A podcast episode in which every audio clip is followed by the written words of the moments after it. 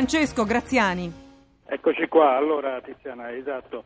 Il 9 ottobre del 63, quando ci fu questo disastro del Vajoti, saluto subito Enrico Cadore, presidente dell'Associazione Nazionale Alpini, sezione di Belluno. Buon pomeriggio, Presidente. Grazie, buongiorno a voi, buongiorno a tutti i radioascoltatori. Presidente, allora gli alpini furono i primi ad arrivare, però ricordiamo il fatto, innanzitutto quasi 2.000 morti e per una tragedia, per una diga che reste, però non reste la montagna sopra la diga e questa fu la colpa degli uomini cioè costruire la diga in quel punto.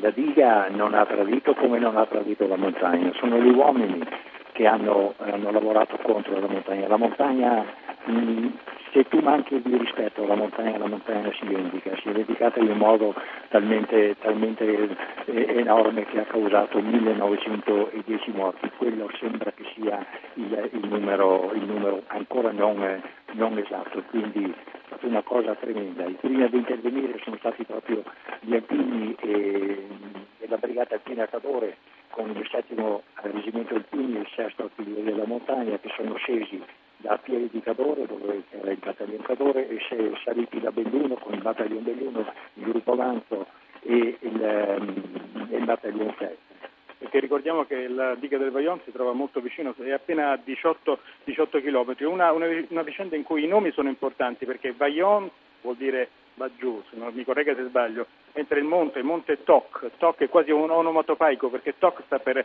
monte che cade a pezzi. Esatto, Toc da noi in dialetto è un pezzo, quindi, quindi c'era, c'era, questo sentore, c'era un qualche cosa, anche gli abitanti della zona sentivano che qualche cosa non andava, perché sentivano dei rumori strani, sapevano che c'era qualche cosa, poi l'uomo, l'uomo ha voluto, voluto esagerare e la montagna si è vendicata.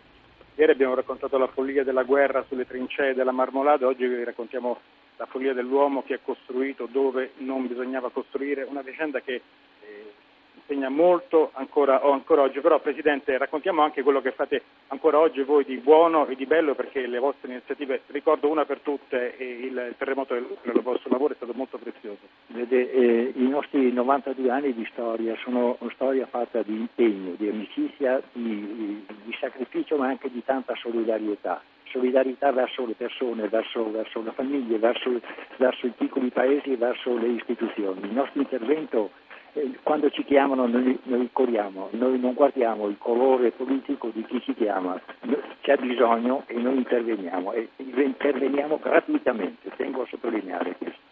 Ecco, perché c'è un grande orgoglio nella, nella sezione degli alpini, non solo di Belluno, in tutti gli alpini. C'è eh, anche un'altra cosa, un, un, enorme cappello che pende da un, da un, ponte proprio sul Piave. Oggi, tra l'altro, è l'anniversario dell'ingresso in guerra. Quanto è lungo questo cappello, Presidente?